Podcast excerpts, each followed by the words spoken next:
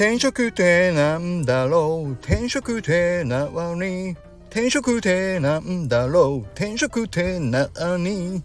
はい。ということで力です。おはようございます。力です。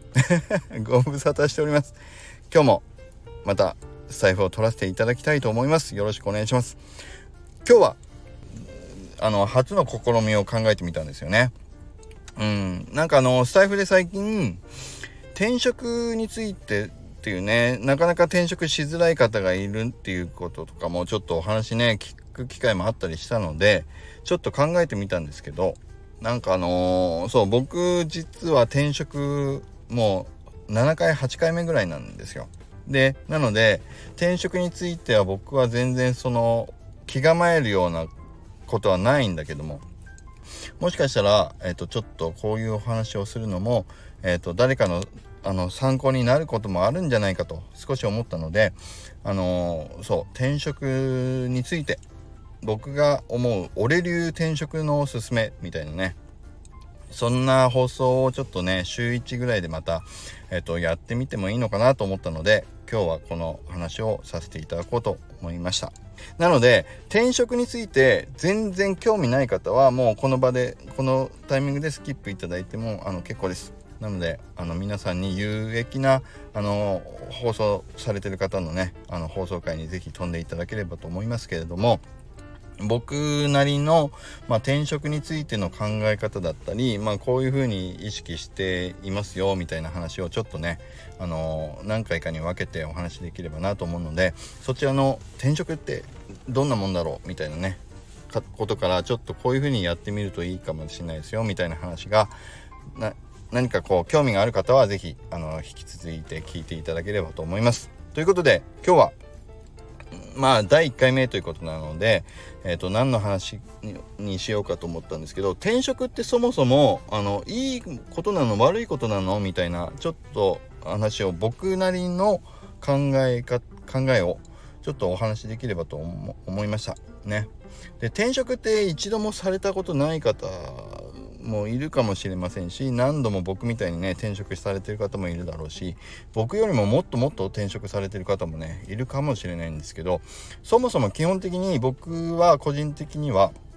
あの結論から言うと転職はものすごくいいことだと思っております。なぜかというとあの転職って、えーと、自分の環境を変えることなんですよね。うん、で環境を変えるというのは自分にとってどんないいことがあるかというと大きく3つあると思います。ね、1つ目はまず自分の新しい可能性を感じることができるから。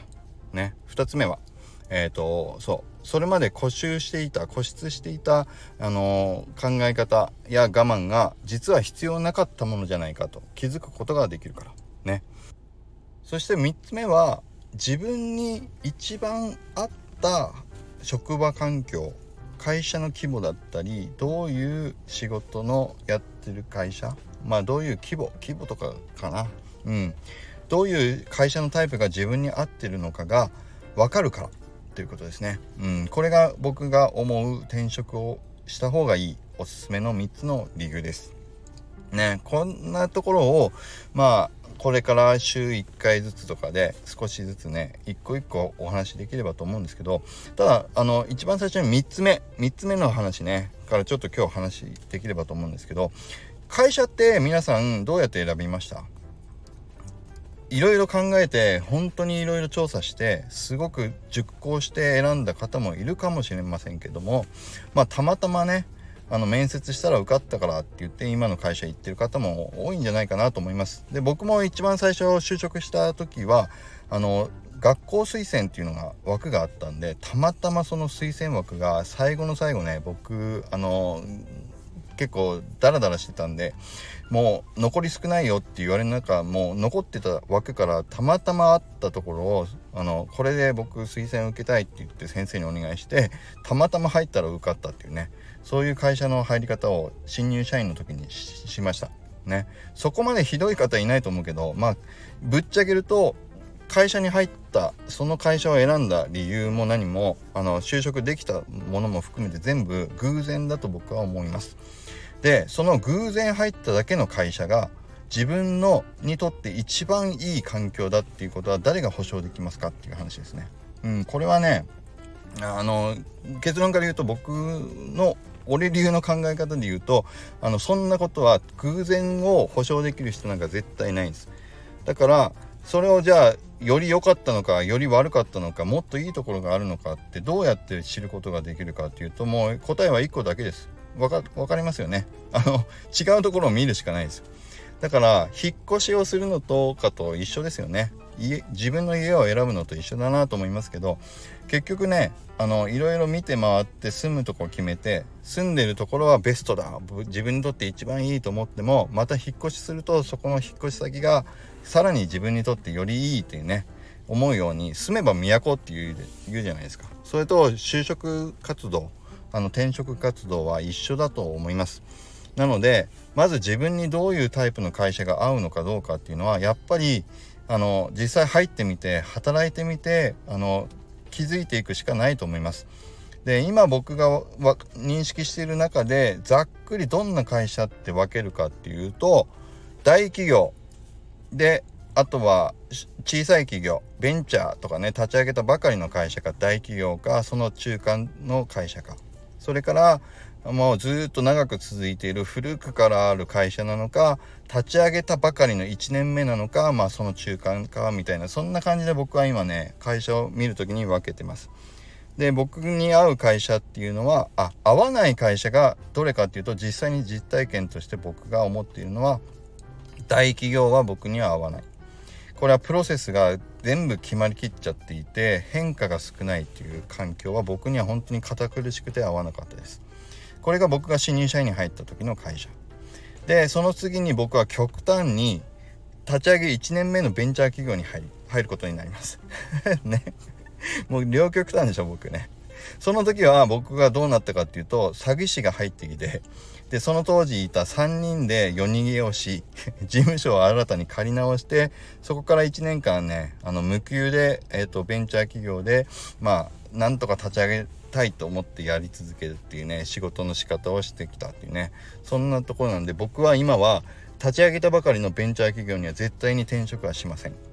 ね、だからこの両極端は僕はもう今は選ぶことすらしない。だなので今はあとその中間地点で僕により合う会社はどこかなっていうのをいろいろね模索しながら毎回あの選ぶようにはしています。でだいぶ今はあの居心地が自分にとっていい会社を選べるようになってきたなというふうには思いますけどそれでもまだねもっともっといい自分に合ってる会社があるかもしれませんそこはまだまだ僕にとっても答えはないですがとにかくこれこういう風な考え方を僕ができるようになった理由は実際に入ってみて合わないと思ったからっていうことですねでもうちょっと細かく言うと社員が10人20人ぐらいの会社だと